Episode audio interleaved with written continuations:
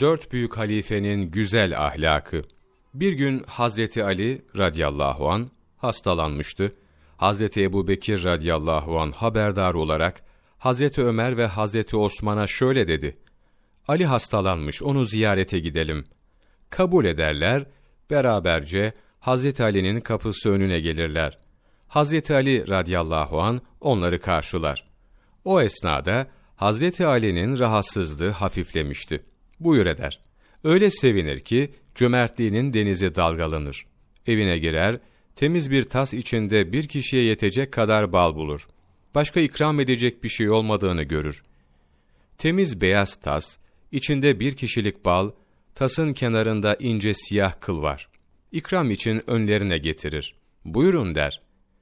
Ebu Bekir Sıddık radıyallahu an der ki, konuşmadan önce baldan yemek layık değil. Önce kelam, sonra taam, yemek.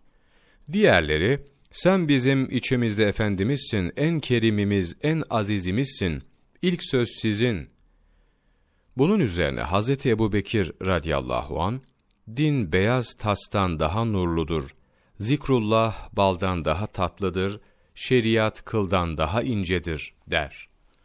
Hazreti Ömer radıyallahu an Cennet tastan daha nurludur. Cennetin nimetleri baldan daha tatlıdır. Sırat kıldan daha incedir der. Hazreti Osman radıyallahu an Kur'an-ı Kerim tastan daha nurludur. Kur'an okumak baldan daha tatlıdır. Kur'an'ı tefsir etmek kıldan daha incedir. Hazreti Ali radıyallahu an misafir tastan daha nurludur. Misafir kelamı baldan daha tatlıdır. Misafir kalbi kıldan daha incedir der. Bu anlayış ve teveccühler Kur'an ahlakıdır. Allahu Teala kalplerimizi irfan nuruyla nurlandırsın.